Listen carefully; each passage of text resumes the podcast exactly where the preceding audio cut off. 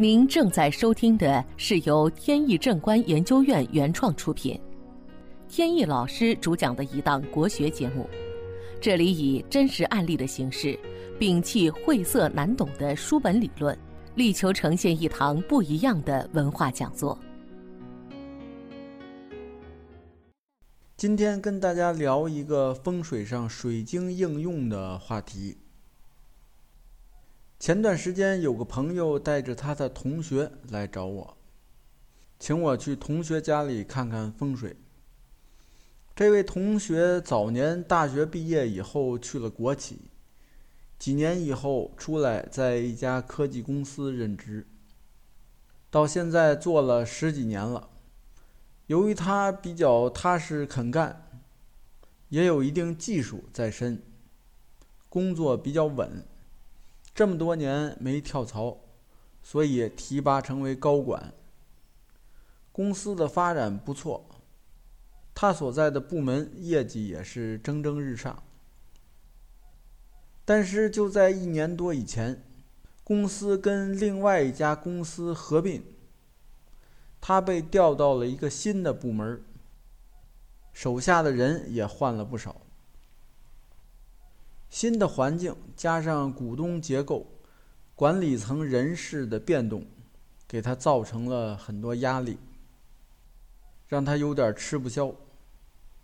随着年龄也大了，他在工作上感觉到有各种说不出来的厌烦。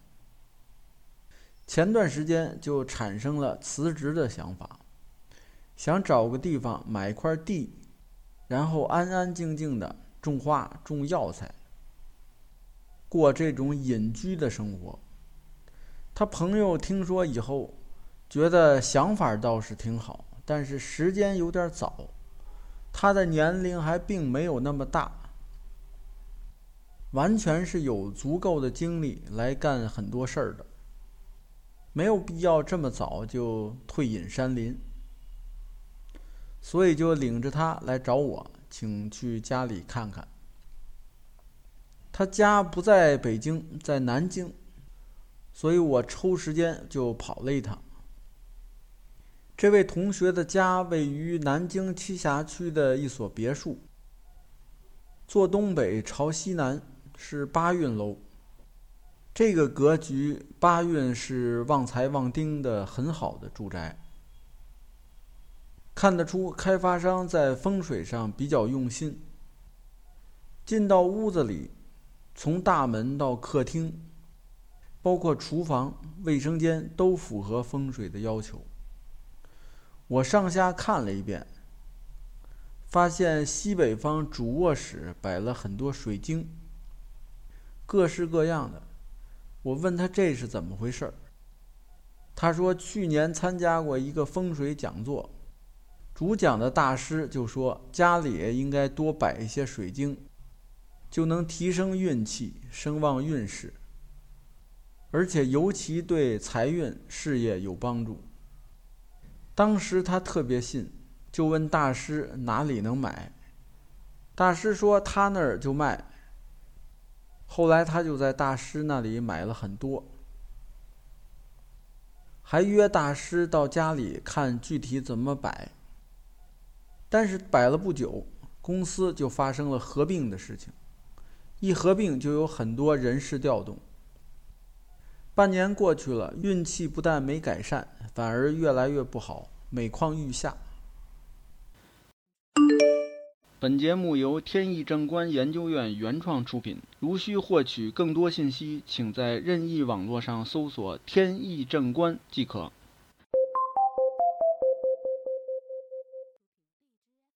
其实这里藏着一个很浅显的道理，就是不管是什么东西，都有个度和量的问题。就拿水晶来说，它确实有声望运势、财运、势运这方面都有功效。但是作为风水物品，一旦使用过量的话，必然是适得其反。大家一定要记住“物极必反”这个道理。水晶的气场很强，这么强的物品在家里摆放很多，你想对人的影响能好吗？所以我就建议他，如果要想短期之内把运势改观的话，首先要从水晶做起，把多余的水晶要么送人，要么直接扔掉。风水物品除了要注意数量的问题，还要注意摆放的位置。像今天这个案例，它摆放的是在西北方，西北方属于八卦的乾卦。乾卦是八卦之首，乾坎艮震巽离坤兑。乾卦五行属金，在人物方面，它代表父辈、长辈或者老板；在身体方面，代表头部或者肺部；在方位上就是西北方。今天这个案例，西北方是主卧，这个位置摆放是没问题的。有时候，如果家中有老父亲的话，老父亲所属的方位也是西北方，所以父亲平时起居作息如果出现问题，身体有不适，首先就要想到是不是西北方的乾宫出了问题。如果正好有二黑星或者五黄星飞临的话，那么就要及时在这个方面进行化解。再有就是要根据解决什么事情，来决定摆放的位置、数量还有大小等等。